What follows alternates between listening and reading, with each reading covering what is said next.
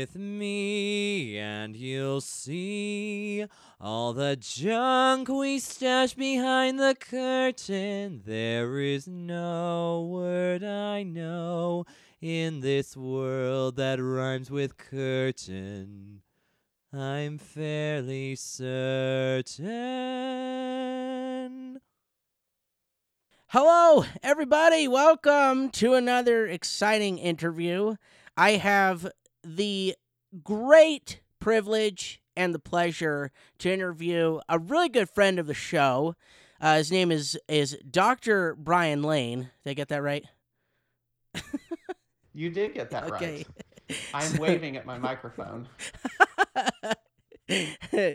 so uh, yeah, very excited to have you here. I uh, been looking forward to this for a couple weeks now. We've we had it planned and scheduled, and and I've just kind of been counting down the days to get to do this. So uh, thank you, thank you so much for joining me tonight. I'm really glad to have you here. Thank you for having me. Of course. Um, I wanted to start off the interview with some nice icebreaker slash lightning round questions. I used to do these at the end, and then I realized it kind of defeats the purpose of having icebreaker questions at the end of the interview. So I'm Yeah. switching it to the beginning. so uh, I have for you. yeah. I'm learning. I'm learning as I'm going. I'm improving my craft. So, uh, so my first question for you is, who would you get to play you in a movie about your life? Okay, so some number of years ago, there was that challenge on Facebook to replace your profile picture with a celebrity who looks like you. Okay. And I think I settled on Adam Savage. Okay. Um, I, I can actually see it. Yes. Yeah, yeah, Yeah. Which Spencer and I have met, so he knows very well what I look like. Um, I was I originally put down um, Fredric Lane, who played the U.S. Marshal on the first season of Lost, who looks like he could be a member of my family, and we technically share a last name, although I think he spells it differently. But then, like, I got this wall of comments saying that I needed to pick Adam Savage, and Oh, so yeah. I picked Adam Savage, and everybody was happy. So, yeah. I could see both. I could see both. It's been it's been a while since I've uh, Yeah. I've seen Lost, and but I do remember that character. I could definitely see both of them. Uh, Yeah. Okay. Uh, next question. I need you to imagine this scenario with me real quick. So you're. I, I have trouble Uh, with imagination. I'm sorry. It's not. It's not too much. It's not too much. So don't worry. Uh, so post-apocalyptic zombie world. You and your group are trapped in this room. There's a way out, but the horde of zombies is coming through the, the door into the room, and someone's got to sacrifice themselves by holding the door closed so the rest of the group can escape. My question for you is Would you be the sacrifice that holds the door or not? Okay, I'm, I'm gonna bring out my I'm gonna bring out my physicist side here. What level of certainty am I supposed to assign my answer? You're gonna die. Whoever holds the door is 100% dead. No, no, no. Sorry, sorry. Oh. No, no, no, no, no. What I mean is like like I can imagine a hundred scenarios. Yeah. And just based on the people in the room and the likelihood of them getting out and you know, various factors about how this apocalypse is conducted. okay. I can say with probably about 90% certainty that I would do this. Okay. But I could conceive of a scenario where, well, we're all going to die anyway, or, um, but I'm the one whose blood contains the cure to the Okay. zombie plague. You know, I mean, I mean, there's there's a lot of there's a lot of dramatic unknowns there that I Yeah. think push that away from 100% yes. There's a there's a lot of it- narrative uh, black holes, Yeah. is what you're saying. Yeah. Yes, yes. I would I would give it I would give it about a 90% yes. A ninety percent yes. I think that's really good. I think that's really good. I I imagine there are some people out there that are like, like ten percent yes. So, Yeah, yeah. yeah. And I, I also also I think it d- depends on who's in the room with you, because maybe you hate the people you're with. Maybe it's your coworkers or something. I shouldn't say that. Because I don't know. Maybe you love your coworkers. I like my.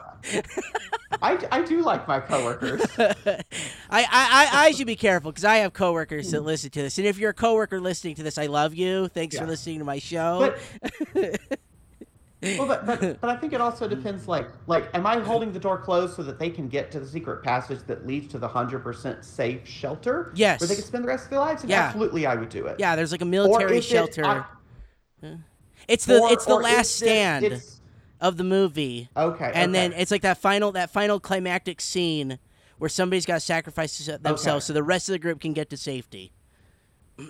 Okay, it's it's the end of a certain post-apocalyptic movie that actually has two endings, uh, and either way, the main character, who shall remain nameless to avoid any spoilers, has to go and face the zombie horde to protect the people he is protecting. Yes, Exactly, yes. exactly. No, Okay, because there's yes. yeah, because there's never been a movie made made like it. I thought of that question all on my own. So Yes. very very good answer. Very good answer. Uh, here's an easy one. Well, no, this one's probably really difficult. Uh, what is your lightsaber color? Oh goodness. well, since apparently you can have whatever color whatever color you want, because Samuel L. Jackson picked purple. Yeah. Like he just said, "Can I have a purple lightsaber?" And they said yes. Oh, yeah, Uh. I'm just gonna go with orange. I'm Okay. just gonna go with orange. Okay, that is a real Yeah. color, and I know each color has a meaning behind it. I couldn't tell you what they meant, but No. except for I like mean, there wa- green, blue, was- and red. Those are the three I know. But Yeah, I mean, yeah, I mean, there was a time when red clearly meant the bad guy, and blue or green meant the the the Padawan and the Master, and it was significant which one you picked up in the Yeah. fight, something, something, and then you know, I well, there's yeah, been there's been nine movies and a TV show, so no and several video no, games. Well, okay, well, no. Yeah. If if you're if you're if you're if you're a purist and you like the three, then there's only there's only three, and there will only ever be three. So I'm gonna be honest. Star Wars is taking taking up a lot less space in my brain of late. that's that's all I'll say about that. that's a really that's a really good response to any Star Wars question. Okay, my last uh my last uh lightning round question for you is a would you rather. Uh would you rather eat an entire jar of peanut butter or a six pack of tapioca pudding in one sitting? Oh, that's gonna be the peanut butter, hands down. Ha- hands down on the peanut butter. Hands, Okay. hands down the peanut butter. Okay, can I can I can I can I turn that question around to another lightning round question? So, Yeah. uh, on our first date, on our first date, my wife posed this question to me: peanut butter or cheese? okay. And that's that's the only extent of the question: peanut butter or cheese. Well, cheese. Well, so what I said, and I think this is what convinced her to marry me, Okay. is I said, "Was this is this the only thing I can eat for the rest of my life?" She goes, "Peanut butter or cheese." And I said, "Okay, which one did you pick when you were asked this question?" She said, "Why?" I said, "Because I'll pick because I'll pick the other one, and then I'll share with you, Oh. and then we can both have both." There we go. Uh, that's how you do it. For all the single people listening, That's how you do it. That's how you do it. That's how you do it. okay, well, uh, uh, thank you for that. Uh, those are always so much fun for me. I love doing those. That was Um, fun. but I wanted to uh, I wanted to start the interview uh, by letting you introduce yourself. Just kind of let the uh, people listening get to know you a little bit better. Um, and so uh, and so I know what you do for a living, but I I always I always find it really interesting. So what do you do for a living? Uh, so I am a physics educator. Uh, I teach at the university level. Um, I, I am avoiding the word professor because that is technically not in my job title, and some people can get touchy if you say you're a professor and you have not ascended to that rank yet. But basically, I have two halves to my job. I teach physics. Um, I've taught basically every physics course uh, in the in the core curriculum. Not every like subspecialty. Like I have not taught a string theory course. I would Mhm. not be qualified to teach that. But like anything that would be at the core of the physics program, I've taught nearly everything there. Um, uh, so I, I do that, and then the other half of my work is uh, conducting what's called physics education research, which is where we try to study how people learn physics because it turns out if you base your teaching on how people learn, it's actually a lot more effective. Uh, I know it's it's this grand revelation that only took humans how many untold centuries to figure out.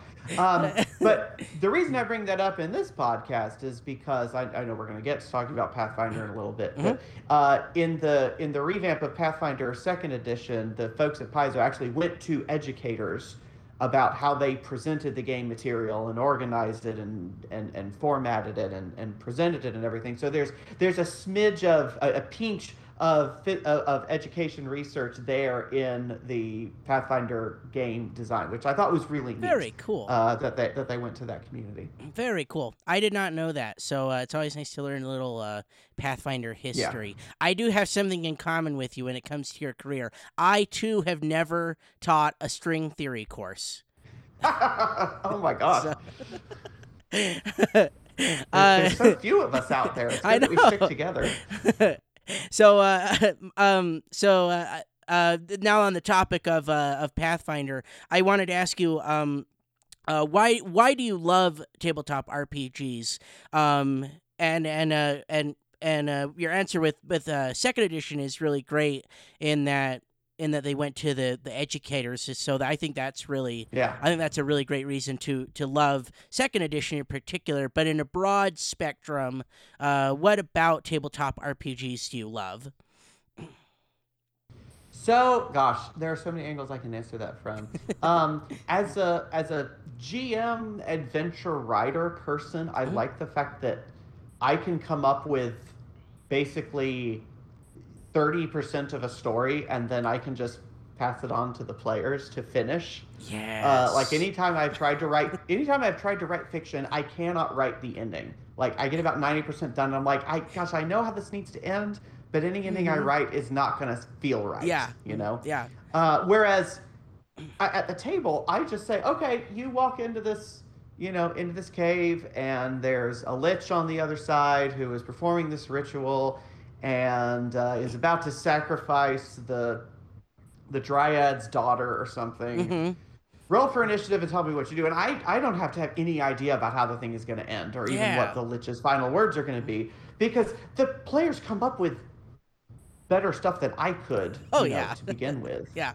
Um, you know, I, Yeah. I enjoy the fact that, I mean, that you can do, I mean, especially as a, especially as GM, but also as a player, you can literally do anything that you want Yeah. like the the the rules are there i like to think of it as what we call a basis set for Mhm. what you want to do so in math a basis is uh, the individual independent elements you need to build anything you want so if you are trying to build a um, if you're trying to build a vector in three dimensions you need how long is it in the x direction? How long is it in the y direction? How long is it in the z direction? So your basis is x y and z. And you don't need anything more uh, because that's what we call complete right? Mhm. anything you want is described with those three numbers. And when i look at a character sheet and i see those skills those skills are a basis for anything that the player wants to do. And so the player can come up with any uh, ridiculous scheme that is far fetched and could never possibly work.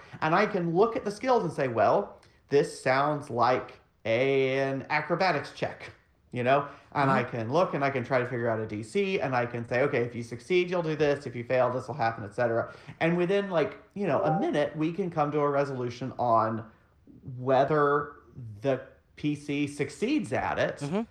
uh, and we don't have to like like we don't have to argue over you know what's reasonable Yeah. or what um, you know eh, eh, you know I, I even you know I can even put my laws of physics aside for a second and say okay if you roll high enough you're gonna figure out a way to do it Yeah. and I'll let you describe how you do it you Because know? it's And so a just- world of magic. Is is really what it boils down Right, to. exactly. Yeah. yeah Yeah. yeah and so I just I like the fact that it's so open ended. Like Yeah. like playing tabletop RPGs has ruined uh, uh, electronic RPGs for me because it's like, well, I guess I'll mash the A button Yeah. Until I get through. Yeah. you know, like And half of half of the electronic RPGs are just you walking from A to B. If- Yeah, exactly. If there's no Or the, fast the, travel, the then dialogue options. Oh yeah, there's like Or the- two. Yeah, Yeah, it's true. Yeah. It's like I, I, I don't want to say any of this. Yeah. I just want to walk away. yeah, I don't really like this character. I don't know why I'm talking to him right Yeah. now. Yeah. Yeah, yeah. Hmm. Well, I, that's a really great answer. I do have to agree with you that the the players are constantly amazing me with what they come up with, especially on the show. Um, every time I, I prep an encounter or there's some new situation that I've never seen before, they always come up with some brilliant thing that I I would never have been able to think of. And Mhm. and then it's it's four parts that come together and make this really cohesive team Yeah. to solve the problem. So yeah, just kind of that open endedness is is what is is appealing to me as well. I think. Um, how long have you yeah, been guess- playing? I uh, guess especially. sorry, how long have you been playing games? Uh, so let's see. I'm gonna have to do the math on this. Okay. This was twenty. This is twenty. This was 2015. Uh huh. Was when I first sat down at my first Pathfinder table. So relatively late in life compared to I hear these stories of people who are like seven years old and Yeah. in their basement. I mean, we didn't have a basement in Florida, so Yeah. you know. You hear the people that they've Um, been playing the, the first edition Gary Yeah. Gygax uh, Yeah, D and D. Yeah. Yes. Yeah. yeah. So so I guess six years. My first experience was at Jordan Con. Okay. um, the, the the the specialized con for Wheel of Time fans uh, in honor of our beloved departed Robert Jordan, um, and I th- this was after I had been through something of a traumatic life event, and I was just looking to go out and have fun.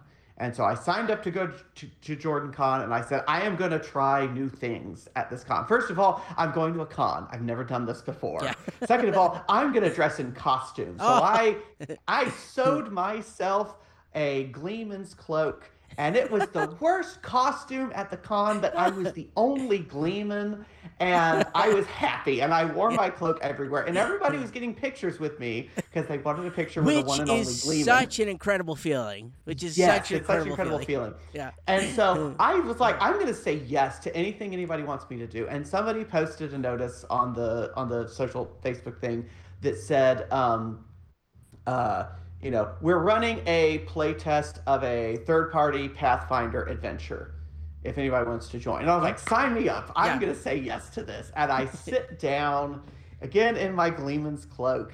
And this guy, I wish I could remember his name or the or the company's name because he ran us through this scenario. It took us probably three, four hours into the wee hours of the night. I don't know. And I didn't know one dice from another. Yeah. The guy next to me had to keep telling me which one was the D20. and no, you don't roll for your AC. And, uh, you know, all this stuff. Yeah. But I just remember looking at the character sheet and thinking, wow, I can do anything on this character sheet. and and I, I I was playing a level five human fighter, Mhm. right? Like the most boring character that you can put together. But I remember I I dealt the final blow to the Odiug. I negotiated a truce with the Goblin tribe to allow us to pass through their territory to get to the back door to the witch's chamber. And I distract actually it was a ghost witch, and I distracted the ghost witch just long enough for my teammates to pour salt on her. I'm still not sure what the salt was for, but we ended up winning. And I was like, oh my gosh, I did so. I feel like I accomplished something Yeah. in this make believe land. And I just sort of made a mental note. Okay, this is Pathfinder. Okay, I'm gonna remember that. I'm gonna find that. And then it was a month later that they had their they had this big humble bundle sale where they were giving away like all this ridiculous one content Mhm. for like 20 bucks. And my brother and I were interested in playing. I had two other friends who were interested in playing. He had a friend who was interested in playing. And so we had a group. Like we just magically Yeah. had a group at the right time. And we just went from there. That's really awesome. I really enjoy hearing people's first Yeah. experiences. I think, uh, and, and and it's so funny because they really stick with people. And then, like even even for me, I don't like the first experience I ever had. I don't remember everything about it, but I remember the feeling that I had while I was playing it. I remember the people Yeah. I was with, and then and then I tweeted about it. I said rainy days. I always associate rainy days with gaming because that was my first experience. Was on a rainy day we Mm. couldn't go outside and so my brother and a couple friends got together and and played i think it was d&d i don't remember but uh i don't even remember which edition it was but yeah it, it, it's always it's always fun to hear the feelings that people had when they first discovered it as well I have that same association with the smell of our church gymnasium. because Yeah. that was where my group first played for like two or three years. Really? Okay. Um, was, was was was in the game room in this gymnasium, Yeah. And and it has a very distinct s- scent to it. I Yeah. don't want to call it smell or an odor. It's not bad. It's just you know very unique gym children's classroom smell. Yeah. And anytime I walk in, I go, ah, that's the smell of Pathfinder.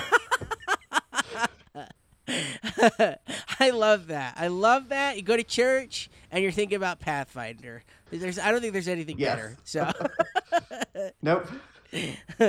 well, thank you, thank you for that. I, I, like I said, I love, I love hearing those stories. I think they're, I think they're some of the, the greatest, especially when when people have a really good first experience. They usually end up being long term Mhm. players.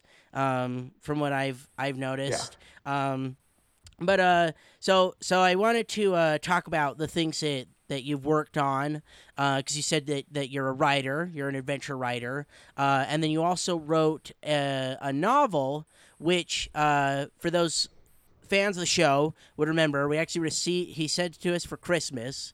And uh, and then I made a New Year's resolution to read it, and like most New Year's resolutions, uh, didn't happen. I'm about halfway through it, but so far Oh, I I really I- enjoy it. The characters are so so fun to me, and the story is is is very original uh, to me. It just it's just a lot of fun. The characters, uh, the personalities of the characters, uh, they they come across um, because uh, Right. it's it's your game uh, as well. So Mhm. so yeah. Uh, so let me let me turn it over to you. I don't want to I don't want to steal a spotlight Yeah. away from you. So I want I want you to tell people about the the novel that you wrote and that, that you sent to us. Yeah. So uh, thank you for that uh, Yeah. offer. Uh, so this is titled "Pathways of the Receivers." It's available on Amazon, uh, uh, print and Kindle. Um, Okay. and I wrote this as a surprise Christmas gift for my players. Uh, we were playing in this campaign. Well, like th- this is this first group. So this was the the from the first time I ever GM'd. Um, we were originally, and I this is where I'm going to publicly apologize to my friends for hogging the, the GM side of the table. uh, we were originally going to like trade off, you know, every few weeks. And I was like, oh yeah, I've got an idea for an adventure. It'll be like three, maybe four sessions tops. Okay. And it was it was once a month for three years. So no, not three or four sessions tops. I didn't know how to pace these things. Like Yeah. I was I was I was five episodes into Glass Cannon at this point. I didn't know how slowly these things go and crawl along. Yeah. Because I was like, oh yeah, first they'll go here and then they'll go here and then they'll go here. And it's like, oh, that encounter took us all night. Yeah. Uh, okay, maybe it's gonna take a little bit longer.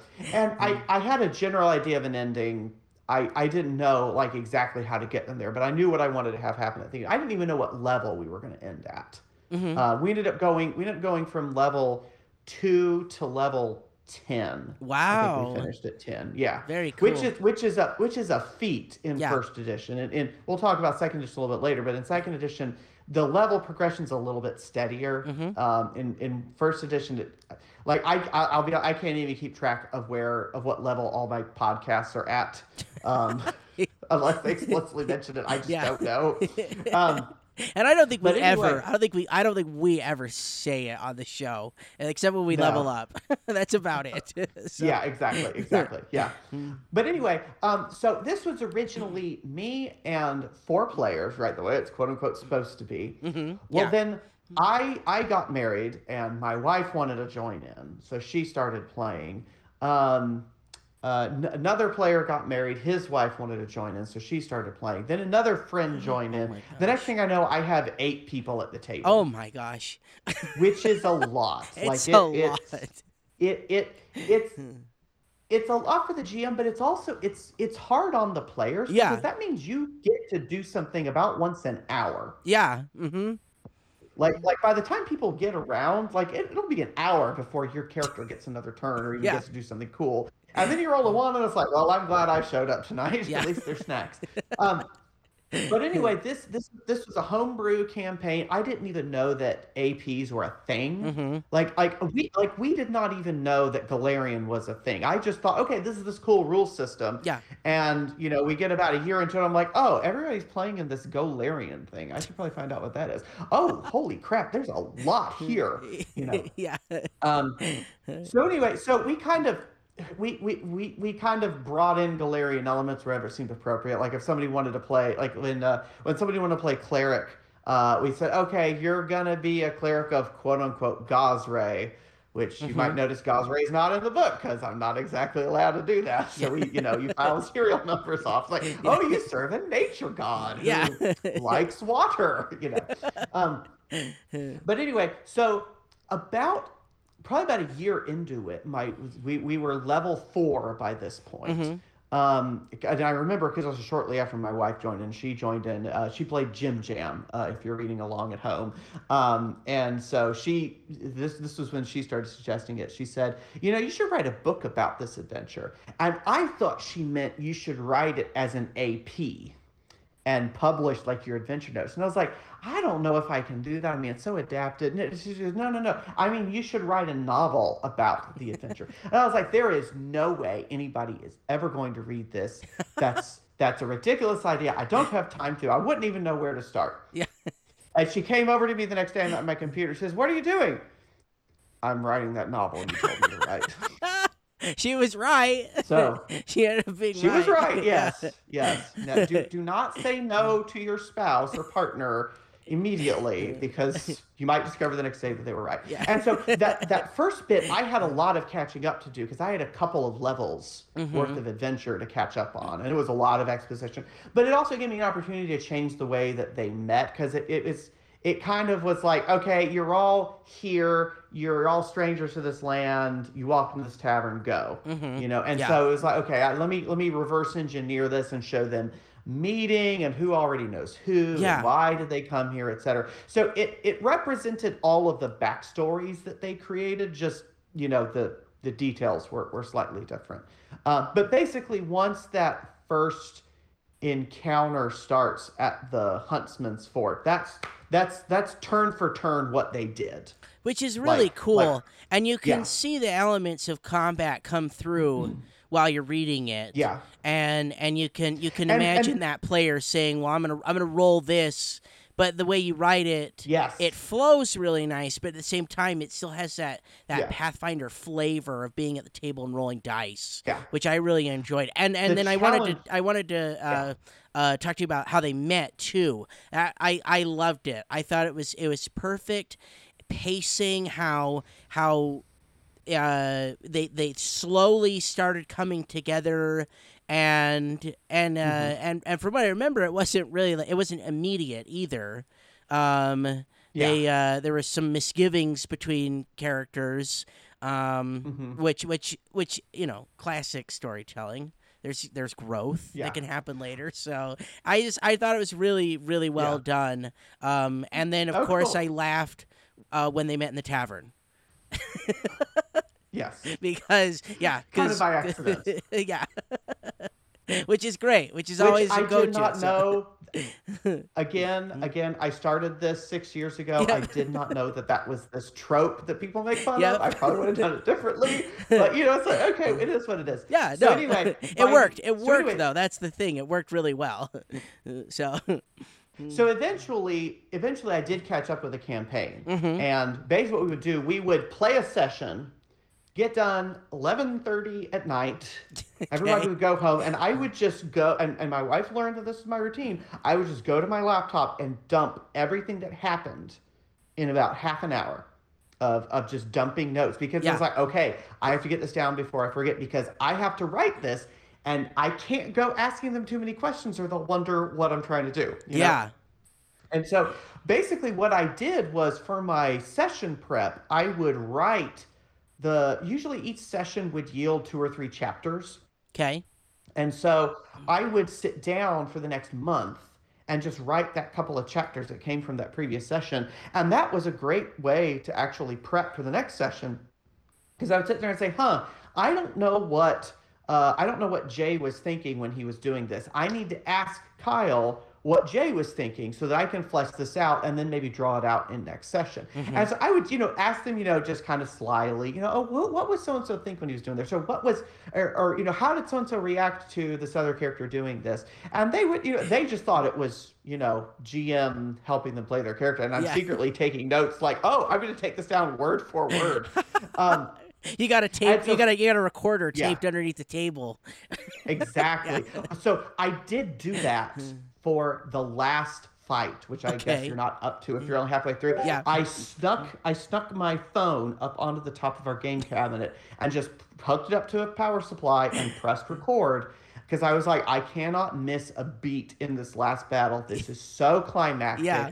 Everything has come to this. Yeah. As as you will discover. Mhm. Um, and I'm glad I did because I, I did have to go back and was like, now when did so and so do this, and whose turn was it when this happened? Like, Yeah. like like like you've seen, you can kind of the the, the book almost has a turn by turn feel. It does, yeah. mhm. Um, but anyway, so we finished that campaign in July of 20 I, whenever it was I sent I sent you the book it was that year Okay. We we I guess 20, Was it 2018 20 no no it was 2019? 20 it was 2019 because we because second edition came out the next month. okay, And yeah. that was one of my reasons for wrapping up the campaign was okay, we're going to wrap up the campaign in July. We'll have an epilogue session in August. Then we're going to get the 2E core rulebook and we're going to start Age of Ashes. okay. Um, yeah, and so it, it was a really nice transition there, and it, I, I think everybody really felt satisfied with it. So we wrapped up in July, and then I just went into full time writing mode, like like like I, I like I was devoting evenings to it. Um, if I had half an hour between classes at work and I wasn't getting anything else done, I just opened it up and pounded away at it. Mhm. Um, and then in August, we had an epilogue session. And basically, everybody got to describe what their character did during the epilogue. And I'm sitting there taking down furious notes because I basically put in word for word into the epilogue of the book what their characters did after the last battle. And um, and of course, they still don't know any of this. And so basically, from September through November, I was revising and editing um, basically nonstop. So we Yeah. had we had we had both our kids at this point. Uh, and so I'm rocking them both to sleep, just reading over this thing on my phone, Yeah. looking for typos. Yeah. And, and, and there's all kinds of stuff you have to look for, like, oh, I changed the name of this deity. Did I change it consistently? How was this name spelled? Uh, oh, so and so is angry at such and such. I need to resolve that, you know, kind of thing. Mhm. I'm still not sure I caught everything. I'm terrified to read the book because I know I'll find more more Yeah. inconsistencies. But basically, November, I I sent it off to Kindle Direct Publishing, uh, where you can self-publish through Amazon. I ordered my copies of it, and basically, I ordered enough for my group, for several of my favorite uh, actual play podcast, Who I'm, I'm happy to say it's been mentioned on three different podcasts. how how So if cool. How if people cool. if, if listeners want to go hunt for those mentions it's kind of a neat little trivia thing to follow brian through these different podcasts um, and, and and that was my way of saying you know i'm not recording a podcast i appreciate what y'all are doing Yeah. i would like to share my story with you to say thank you Well- and so I have to say it was probably one of the one of the best Christmas presents I've ever gotten because Yeah. because it, it was it was it was just so uh, it was just such a nice surprise because I knew you were writing it and I was because we we, Yeah. we met we met up before uh We had talked before you about it, published yeah, it. yeah. You told me about it, and so and so I was gonna go look for it anyway, and then and then I get the package in the mail, and I open it up, and I'm running through the house, I'm showing everybody, I'm like, look what we got in the mail, you guys. So because because I also think it was it's it's probably like Oh, one of our only pieces of fan mail, and so it meant it meant so Yeah, much more to all of us mail. as well because we got this this piece of, of physical fan mail that uh yeah just it really meant meant a lot to us so so i i had a really good reaction when i got it for for christmas because i got it around christmas time but i wanted to ask you how did your players react when you gave it to them Okay, so yeah, mm. so so I got it in, you know, first week of mm. December, and I had to mm. sit on it for like three weeks. And we scheduled our Christmas party. We said we're not going to play any Pathfinder. We're just gonna, we're not gonna. And and Laura and I have gifts for you. You do not need to bring anything. okay Hmm. And they're like, "Are you sure? I, I want to bring you a present." I'm like, "No, you don't," because because in my head I'm thinking, you're gonna bring a like you're gonna bring like a, a, a twenty dollar gift from Walmart or something, and you're gonna get this book and be like, oh, I, I spent twenty dollars at Walmart. So Yeah. I'm like, nope, you just come, bring food, and we and we have present. We have a gift for each of you. Yeah. And so I, I, I passed around, and I'm like nervous as I'll get out Yeah. at this point. It's like, oh man, it's here! Oh man, it's here! And so what I did was I um, I bookmarked a passage I wanted each of them to read about Mhm. their character, and I had a soundtrack for this. Okay. And so I, I, I passed the, I passed out these books, these these these these, these rectangular prism packages. Like, Yeah. oh, what is this? They're they're like, oh, is this a book? Oh, he got me a book. And and a couple of my players who shall remain nameless Yeah. are like, oh, I don't really read. I don't know if I, you know, Brian, you know, I don't read that much. Everybody opens at the same time, and they basically looked at the cover, and some, and the cover is not that flashy. Yeah. You know, it's mm-hmm. literally just a title and edited by Brian Lane mm-hmm. because I because I did not write it. They wrote it. Yeah. I, I claimed editorship of it. Okay. And they open it and and I think it was my brother was the first one to say, "Is this us?" And he starts flipping through it and he sees his character in there. He's like, "Oh my gosh, this is us!" And there Oh. was this oh. like collective, "Oh my goodness, what did you do?" moment. Yeah. And so then I said, okay, each of these has a bookmark of what I want you to read. And I just started the playlist of, you know, and there was going to be a different track for each person who read it. And it, they basically went through the story chronologically, like getting their character's greatest hits. Uh huh. And then I, I actually read the last because I had a I had a sort of GM PC who sometimes helped them, you know, sometimes, sometimes came in and out. He's he's the bard in the story. Yeah. Um, and so the bard gets the last word in the epilogue. Okay. Spoiler alert. I guess I Yeah, should no, say. that's Um, okay, that's and so okay. I, and so I read his part at the end. Okay. I'll, I'll let you read what that is. It's Yeah. actually kind of sweet, etc. Because it's, it's a little bit leaning on the fourth wall. Okay. Um, and so everybody, everybody like has all these warm, fuzzy feelings, etc. Mhm. Um, and, and some of them just sat there starting to read it and got a couple chapters in. Wow. Um, That's but awesome. yeah, so that yeah, so they they reacted very warmly to it. I Mhm. have some extra copies around the house for like if somebody comes over and wants to peruse it or something. Uh, You- is it? It our would be really great. nights. It really be. It'd be awesome on the coffee table. one of your, one of your coffee Yes, table books. yes. So. We, we read it to our kids some nights to help them fall asleep. oh, that's Um, they fall asleep awesome. That's so awesome. Yeah. You start them young. You tell you, you tell them bedtime start 'em young, stories yes. about the game, and then they go, "Man, I want to be in I'm those just- bedtime stories. Can I play the game Yes, with you?" You know, you know, and I they my, our kids are three and four, so they're not quite old enough to play yet. But I just today uh, bought the Extinction Curse AP because it's part of this amazing humble bundle, another humble bundle that Paizo put together. Yes. With like thirty five dollars, and you get all this stuff, and it includes all six volumes of Extinction Curse, which are usually fifteen bucks each. yes. And so I was like, well, my wife and I agreed we're going to do Extinction Curse for the kids because they would love a circus dinosaur AP. And so let me just go ahead and get these. And so I'm starting to like tell them stories about the circus of wayward wonders. Oh, how and cool! these these heroes who are involved there, and so that it's like they'll get to play it someday in a couple of years. Oh, that is that's just awesome. That's just really awesome. Did you? Okay, I have to ask. I have to ask because this is just how Yeah. my family and I we rate. We, we really should do this, but we rate Christmas presents based on whether or not someone cried when they received it. Did anyone in your group cry when Ah, they got okay. the book? Mm, I don't recall any physical tears. Okay. I there there was there was the exclamation of the oh you Yeah. know, the, the the sounds that usually accompany Yeah. crying. I think. Um, yeah. No, Well- I, I do not think there are any there are any crying, but I would rate it highly. No, I would rate it. I would rate it course I very highly. I don't know why my family does that, Yeah. but but we we also we also try to quote unquote win Christmas for a particular oh, person, Oh, yeah. and it changes every year.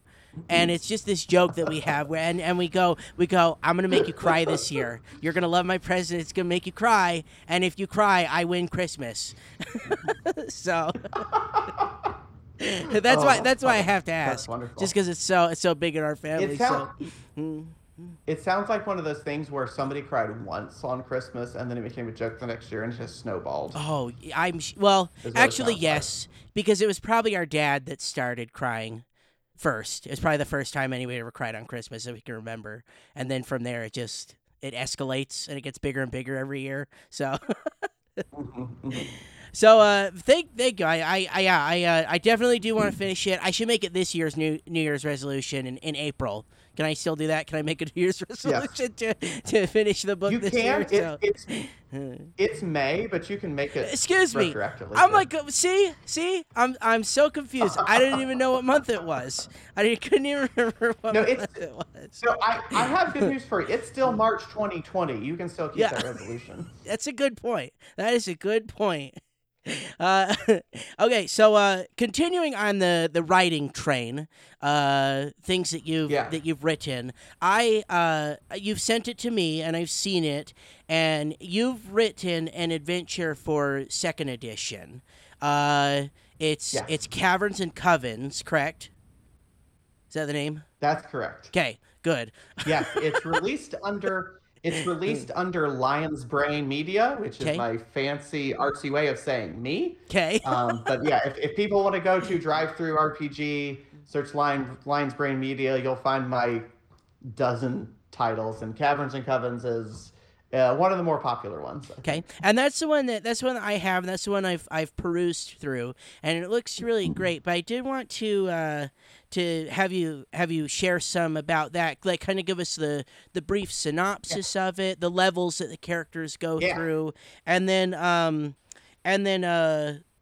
Uh, also, uh, is is it a homebrew world that you're using the, the second edition mechanics with? So uh, so take it away, take it away. Tell us about uh, caverns and covens. Yeah. So uh, if you if if if you buy caverns and Covens for the low low price of dot dot dot, um, you, there's several pieces to it. Um, there is there is the adventure proper, so the the the adventure path, quote unquote. Um, I don't think Paizo has a trademark on adventure path, but I try to avoid saying that just in case. Yeah. you know, it's one of those indirect trademarks. Uh, but there's the, the official, you know, GM notes. Uh, there is a player's guide for it, Which So I really liked. to- I think Yeah, those are so- so, helpful. yeah, the player's guide it includes uh, some custom backgrounds. So in second edition, you have your ancestry, your background, and your class. And backgrounds are one of the ways you can kind of localize your story to say, okay, you are from this neighborhood, Okay. and so you're trained in this skill, and you get this feat. And it's just kind of a way to go ahead and invest your character in the in the environment. Um, it is a it is a homebrew world. It's a it's a campaign setting that I'm kind of developing here and there, uh, but it's it's largely setting agnostic. So if you're familiar with say Golarion and you like the Golarion deities and you and you like the culture and everything, you can probably find a couple of corners of Golarion where you could just paste this in, and it's not really going to it's it's not going to break the story. Like you know, like like like you you you need you need a deity who opposes undead, Mhm. and you need a deity who protects travelers. And I think Okay. you can find those if you if you look pretty Yeah. closely. Um, but there is there is also um, the the adventure proper goes levels two through eleven okay. but there is a first level uh, uh, uh, prologue adventure. It's optional. It doesn't. The, the story does not depend on you starting at level one. I started it at level two because when I was building out the encounters I wanted to have at the beginning, they were they were coming in really deadly for first level play, and so I said, why don't you just start at second level? Yeah. because you know eh, eh, people are sometimes afraid of first level because it's very easy it feels very easy to drop a character Yeah. and so i said why don't, why don't you just start at second level because it's, it's an arbitrary metric Well, I also I also feel like too with first level, it's kind of it's kind of like a blink and you'll miss it level because it, you level up so quickly. Yeah, It feels like, and uh, Exactly. because because so- there's not a lot you can do. You're very confined at Yeah. first level. So yeah exactly Yeah. exactly so there there is a there is a prologue adventure that's optional for first level and that's actually available for free Oh, separate cool. of Caverns Okay. so if anybody wants a sample of what my writing is like and my organization and how i structure an adventure uh, ruins of pine guard is the prologue adventure uh, it's it's basically a fetch quest uh, you're you're asked by a, a kindly old professor to go fetch his missing lab equipment and things go wrong yeah, as they do, you know. And it's like, and if and if if your players get to the end of that and you're like, eh, I don't like this Brian Lane's writing, eh, I don't like the way he he formats his stat blocks or something. I mean, I format them the same way Paizo does, but you know, I don't like the way he he uses the subsystem center. You can just walk away and say, okay, that was a fun little adventure. Let's go do something else. Um, but if you like it, you know, then Caverns and Covens is there. Um, I also have it available as a bundle with a uh, with a mini bestiary that focuses on hags. Spoiler alert: Caverns and Covens Yeah. has a lot of hags in it. Yeah, in Um, case you so, didn't like- catch that, listener. Yeah. Yeah. Uh, but anyway, it, it, ha- it has some supplemental material if you wanted to throw in some extra monsters. It also has some of that. So anyway, the basic idea of this adventure is that um, your party gets sent on this uh, on this mission. I won't give the details of it, but let's let's uh, let's imagine it takes you to some caverns yeah. okay. maybe. um, and and uh, your your party discovers. Uh, I, I I don't think this is too much of a spoiler because it's it's a major driving force of the of the story. Mhm. Uh, your party uncovers this uh, intelligent item. Um, at a rather early level, like usually, you know, intelligent items are high level, and this Yeah. is like a, I think it's a third level intelligent item who starts talking to you and says, "Can you please take me out of here?"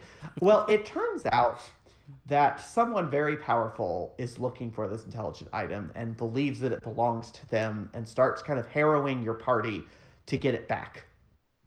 Um, and basically, you, you you make your way back up to the surface and you find out that this this force is tearing the city apart looking for this intelligent item and you've got to go take care of it. And on the one hand it's like well should we just drop the intelligent item into the bottom of the ocean? Well it's an intelligent item.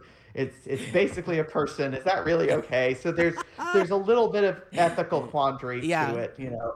Yeah. um, but, bas- but basically it takes you to 11th level. Um, there's six chapters to it. So if you want to think of it like an ap you've got six volumes. Okay. um, I, I took a little bit different approach than a lot of APs have. The way it seems like a lot of APs is written is that the six volumes are more or less independent in the sense of you can go from part one to part two, and it's it's almost like the story resets and you just have a new hook to go into. Okay. Um, d- depending on the AP, depending on the AP. But I Yeah. really wanted something that was kind of fully integrated, where you meet somebody in chapter one, hmm and you need them to do a favor for you in chapter five Very cool. or you or you meet somebody in chapter one and they turn out to be part of the anti-party in chapter five because another thing i want to include was an anti-party like Mhm. i wanted a group of npcs that are trying to flummox you and if you look closely they are actually a fighter cleric rogue and wizard Who, and so there's literally an anti-party out there that you have a showdown with at one point yeah. um, another thing I wanted to do, I wanted to use um, a subsystem in each chapter. So the, the second edition game mastery guide is a is an indispensable resource for anybody either running your own game or you just want to you just want to you know incorporate you know something new into an AP or if you're looking to write an adventure this this book is indispensable because it has these victory point subsystems where it's like, okay, you want to um, impress the nobility at a gala to get information out of them or to coax them into doing favors. You want the influence subsystem. And there's a set of rules and a set of activities, and and it incorporates like all the possible approaches that your characters might take, and it's all nice and neat in a few pages. And so that's also where the chase mechanics are. It's also where uh, like building up your faction is located. You know, all this all this stuff that is not combat that you want to be able to use your skills in order to do. And so I just basically each chapter I chose a different subsystem to use. And so it, it has the beginning of each chapter. This chapter uses the infiltration subsystem. Here are the victory point thresholds. Very Here are the cool. problems and the complications that can arise. And so it's like, so there is the kind of traditional, you know, combat after combat, but Mhm. there's also this overriding story of, okay, you are trying to infiltrate this coven. They have noticed you because you have failed this many stealth checks. You know, it's like, Yeah. um, and and so that it, it, it kind of it, it kind of adds some mechanics to the overall narrative so Yeah. that it's not just you know what it's, it's not just a series of encounters To me, to me, Uh, it sounds yeah. like a really great adventure for for uh, maybe a first time group or a group that's not really sure Yeah. exactly what what style of play they like and so each chapter kind of gives them a taste of different mechanics that they might they might like more than others and then they can expand on that further in in other games that they decide to run which is really cool to me Yes, and and uh, and, and that was another thing I kept in mind was you know this is a new system. Mhm. A lot of people are trying it out for the first time, and so it is written to kind of train you in the game early on. You know, there you know it doesn't open with combat; it opens with some skill challenges, and so you you What? get used to. no i'm just joking to- yeah, I know. You get used to the process of you know success, crit success, failure, crit failure. You Yeah. know, and um, you know it lets you have some fun before things go horribly wrong. You know. That's really Um, cool. That's really cool. And I Uh, especially like how you made uh, the prologue adventure too. Um, Yeah. yeah, because because uh. Because like like you said, it's it's free for people. They can pick it up. They can see if they if it interests them, and then and then drop the money on on the the full adventure. Um, but at the same time, uh, uh, allowing them to play that first level uh, if they want to, and then uh, and then get into your world as well, which is really great. Yeah, yeah. Which which I should also put out the plug. If anybody out there is wanting to start an actual play podcast and you're tired of hearing all of these Age of Ashes Extinction Curse podcasts, you are welcome to try out Caverns and Covens. I can even send you a copy if you are interested. I'll just put out that plug there. you hear that, people? Make your podcast already. It's 2021. What are you That, doing? that that that would that would be an interesting experience to hear your adventure played through by total strangers. It'd be pretty surreal, I could imagine. Yeah. and then and then seeing uh, sounds like. yeah, yeah, exactly. And then seeing uh, how they they handle things too. Um, Yeah, because, yeah. because something that's interesting to me is you can have you can have two groups and they can have two completely different experiences with the same campaign Yes. which is is such Yes. which, which goes back to what we talked about in the beginning about that open-endedness and leaving leaving so much up to the the characters and the players um which is really great did you did you write an ending for Caverns and Covens? Um, I did I write an ending? I, I wrote a hook for a sequel, oh which I kind of okay. need, which I kind of need to get off my butt and write the sequel because Okay. I kind of have like two pages on the sequel so far. Um, is it gonna is it gonna I- continue from 11th level and go go Yeah, would- further it was- higher yeah, it would start eleventh level. It's Okay. basically it's it's not a sequel in the sense that it picks up where the last one left off. It's a sequel Yeah. in the sense of okay, you fought this bad guy, but did you know this bad guy was just the tip of the iceberg for this larger plane spanning issue that's going Ah, on? And yeah. so it, it would it would kind of it, it's an optional sequel. Like somebody could pick it up and just say, okay, I'm I'm not going to read the part where it talks about the the, the, the big bad from the previous one. Um, but I did Yeah. I did take a I did take a cue from Paizo's AP. I included a page on what happens if the PCs lose. Ooh And so there's always this question of well, what happens if the intelligent item falls in the bad guy's hands? yeah You know, and so then it's like, well, this is well, if, if, if it happens in chapter four, then this is gonna happen. If it happens in chapter five, this is gonna happen. If it happens in chapter six, I'm sorry. You spent all that time only to lose. Yes. um, we we talked about it briefly on Twitter, but I wanted to expand on it a little bit more. You told me that um, that writing adventures, especially in second edition, it's become a lot easier. Um, and so for people listening that Yeah. that that maybe want to dip their toes in this in this uh, this pool of of writing third party supplemental material for uh, for second edition, uh, what's that like?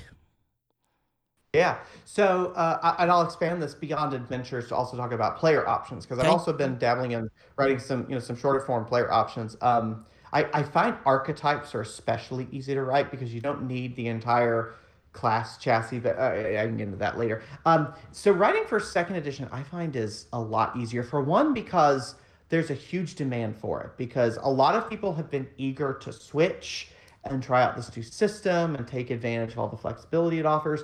But they're kind of hungry for more, and Mhm. people's hunger is growing at a rate faster than Paizo is publishing. Okay. And so it's actually a really great time to just say, you know what, I have an idea for a couple of feats or an idea for a couple of spells or a few items. Let me put those together in a 10 page book, put it up for $2. dollars Mhm. And oh, look, you know, three people bought it. I Mhm. made $6. Wonderful. But, you know, it's, it's, it's the pat on the back that's, Yeah. that's really nice. Yeah. Um, my, I mean, my, my goal is to make enough money off of drive through to pay for our Pathfinder materials that we buy so that my hobby pays for itself. Hey, it's Um, a, it's a noble goal. It's a noble goal. You're just looking out for the rest of the noble goal, group. yeah. So it's it's a vicious cycle. It um, is. So so on the one hand, it's on the one hand it's easy to do because it's it's it's immediately rewarding because people are hungry for it. Yeah. You know, um, it's also easy to do because of the because of the modular design approach that Paizo has taken, where you know everything is a la carte, and you know your your ancestry has has very little that is actually universal and has a lot of options under it. It means you can make an ancestry that's basically a hodgepodge of either feats that already exist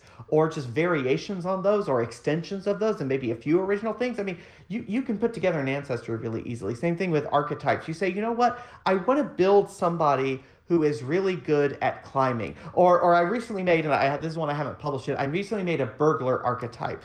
And one of the things you get as a burglar is that you can open a door and walk through it as a single action. You're, no, you're good at breaking and entering. I know, game breaking, isn't it? you just you just blew the door wide open on combat.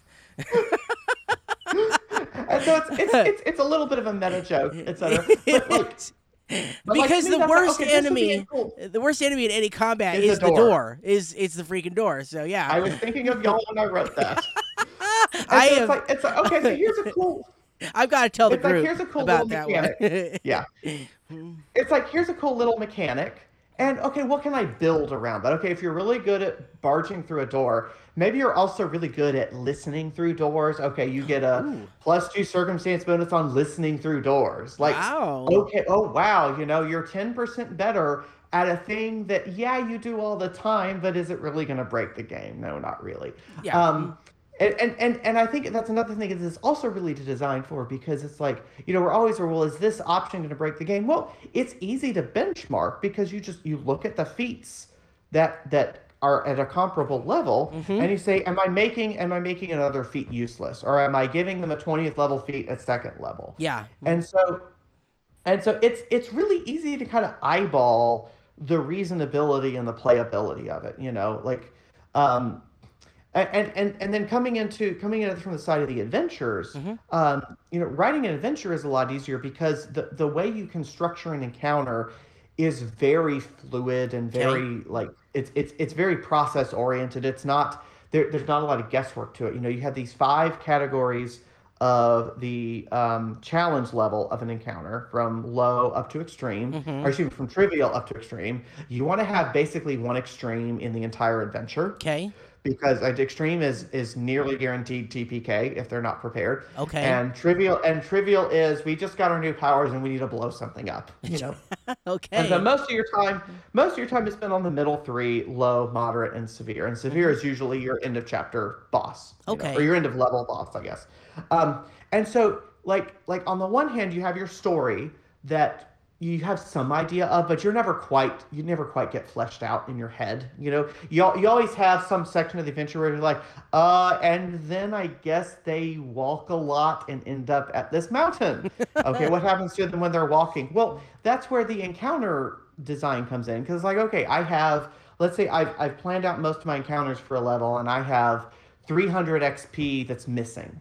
Okay, well, I can just go and divvy that up among the different levels of encounters and then just say, okay, what kind of creatures can I find? Well, I've got this many at level three, this many at level four, and this many at level two. Oh, hey, it makes sense for these two to be a pair and for there to be a flock of this thing along the way. And so it's like you kind of half approach it from the story and half approach it from the mechanics. And they both kind of combine to give you an actually compelling narrative that you could not have come up with just from one side okay. you know um it, it and, and it's it's it's really neat in the sense of um like like like you have the combat encounters and then you have um, it's it's a lot easier to structure you know social encounters or skill Mhm. challenges or these victory point subsystems and those are those are baked in as being comparable to the combat you know i think uh, I, I think a lot of times maybe in first edition more you know we, we have this really good idea of what combat looked like but then social encounters it was like eh i guess roll me diplomacy again?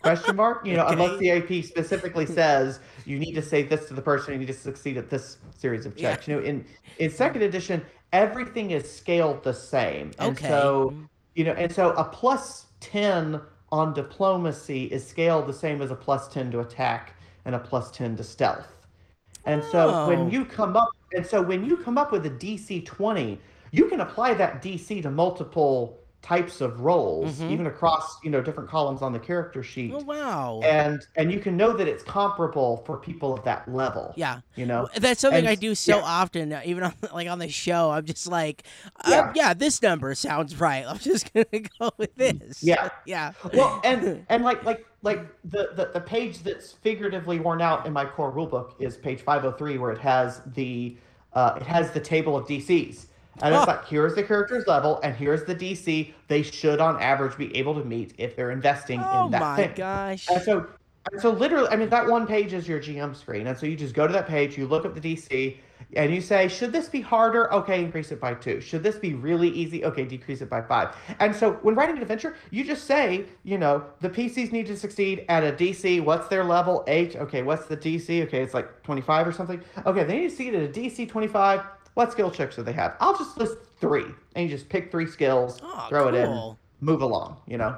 That's really great. That's really Mm, Yeah. awesome. I because it like and Yeah, and, I- and the way you described it, it just makes it it makes it sound like like uh like homebrewing stuff. It makes it more approachable because one of the hardest things Yes. I deal with when when making up uh like homebrew situations for the show is I can never tell even given the, even given the challenge rating or plugging in the number Yeah. of opponents, the number of players into like a like a challenge Yeah. rating calculator, it'll give me a it'll give me a value, but but I can take that value and I can go run with it, and then they could be done in two rounds.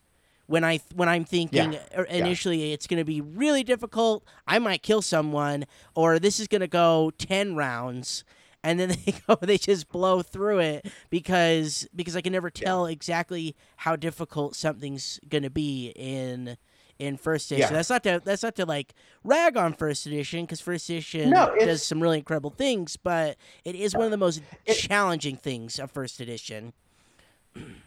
It, it, it is a known issue, and Yeah. it's one of the central principles that they designed second edition around. Around was we want GMs to be able to say this should be easy, moderate, difficult. How do we do that? Okay, everything is scaling the same in terms of you know in terms of your proficiency, your level, et cetera, et cetera. You know? Yeah. Um, yeah. Yeah. That is really cool. That's really awesome. We we got to play second edition one time. We had that that two parter Mm-hmm. episode. We never even finished the story with it, but I did enjoy it. It was very different. And the one thing I heard from people is, yes, they're written by the same company. They're the same. Uh, they have the same name, but they're two completely different games, and comparing one to the other doesn't do either system justice. Yeah. So Yeah, yeah. So one one question that comes up a lot on the 2e subreddit is how do I convert this monster from first edition to second edition? And the comments are always you can't convert directly. Like there's not a formula Yeah. for do this to its AC, do this to its saves, etc. What you do is you look at it and you say, what is the creature good at? What is the creature bad at? What are the creature's abilities? And then you go to the character design rules. We, we haven't talked about character design too much, um, but character design is kind of the same way. It's you just look at it and you say, what should this creature be good at? Okay, this creature should be really good at grappling. Okay, here is the number to make them good at a skill, any skill. Put that in their athletic score. Okay, great. What should they be bad at? Well, they're th- this creature is really big and bulky and clumsy. They should have a poor reflex save. Okay, here's the saves table. Look at the look at the poor column. Put in this number, you know, and then it's like at the end, if you really if you really feel like a number is off, you can adjust it by one or two. but the idea is to just get in the right ballpark. And and one of the things that they that they acknowledge a lot um, in the in the stuff for GMs is your creature is going to last on average three rounds. Okay. Like, like that, that. an- Another big difference between one E and two E is that second edition, the combats tend to go about the same length. Like they're usually going Okay. three, maybe four rounds. Mhm. Um, I mean, in, in in my first edition games, I mean, we had like ten round combats yeah. sometimes.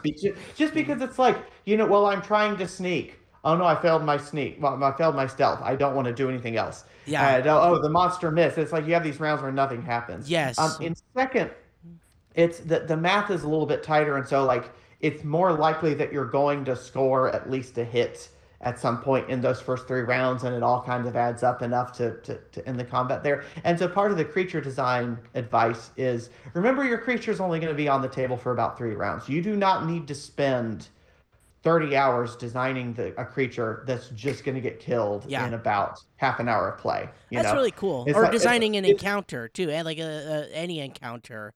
Yeah, exactly. Spend the whole night. Yeah, well, and- working and- on that. Yeah, yeah, exactly, Yeah. exactly. Um, and so, and so, yeah, so so designing creatures really easy. So getting back to adventure writing, one of the things you want to do for an adventure is design your own creatures, right? So it's not just a smorgasbord from the bestiaries. Um, Yeah. and so designing creatures is is is really straightforward, and giving them abilities is really straightforward. And so it's it's really easy to even tie your story into the creature, and you're like, you know, this um, this Pegasus was abandoned as a child, and so they um, they immediately uh, uh, uh, charge at any group that is you know that, that is displaying uh, you know camaraderie or affection or something like that. And it's like okay well how would i do that? Well okay maybe if the if one party member heals another the pegasus gets a, a an attempt to counteract the heal spell.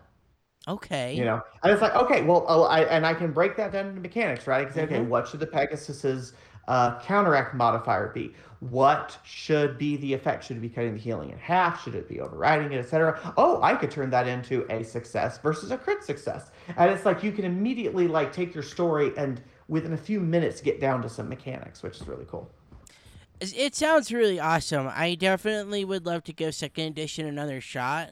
I know first edition takes up Yeah. all of my time right now, so it's kind of Yeah, hard yeah. to it's- to make that that is- transition. But it is difficult and it's difficult to run both at the same time yeah, So you you kind of wait for like your your one e games to come to a lull, and you say, okay, from here from for for the next few months, I'm going to try a two e adventure or something. yeah. I've even noticed that with Pathfinder and Starfinder, uh, because I'll be playing I'll be playing either setting. And I'll go, I'll go. How do we do this again?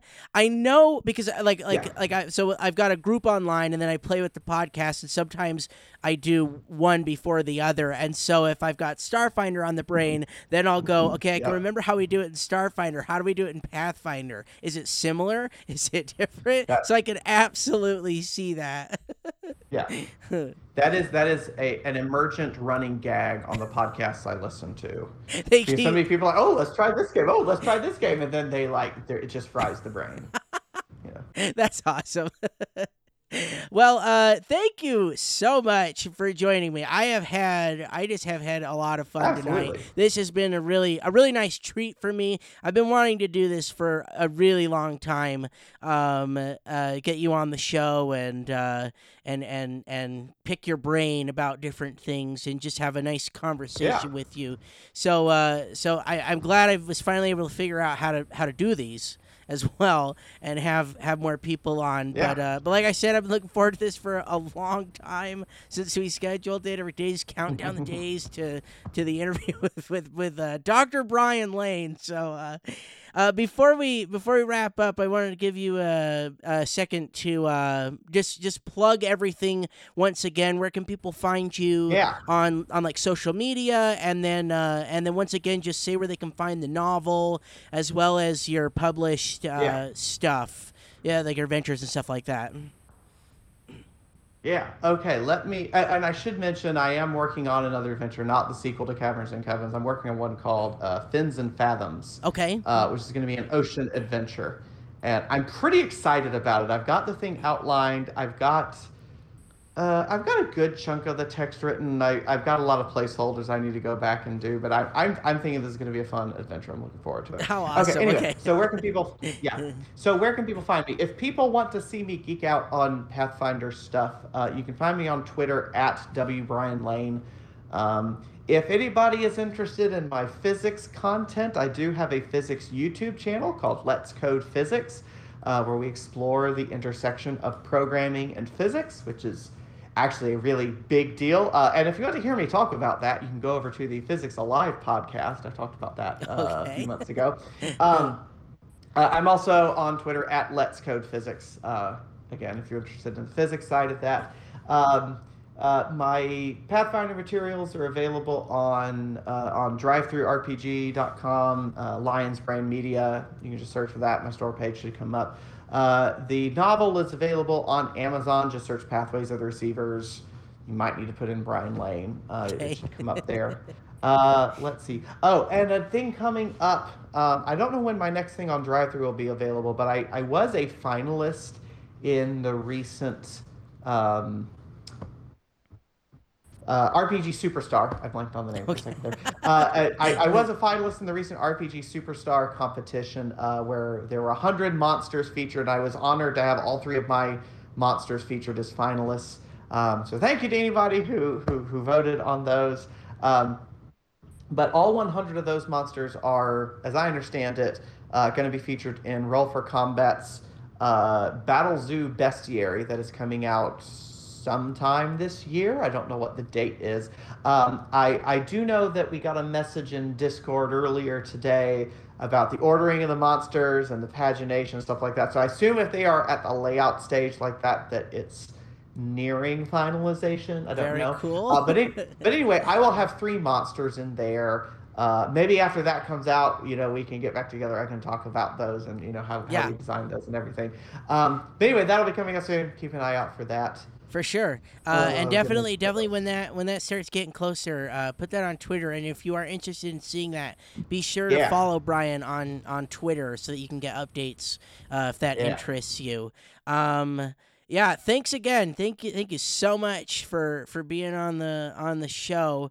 Um, and I'll I will make sure to to uh, put all the links and everything in the description of the of the episode. Um, and so you can you can get to things from there as well. Um, but yeah, thank you so much again. This has been a real treat. So. And thank you everybody so much for listening. Hope you have a wonderful evening and we will see you in the next one. Come with me and you'll see all the junk we stash behind the curtain. There is no word I know in this world that rhymes with curtain. I'm fairly certain.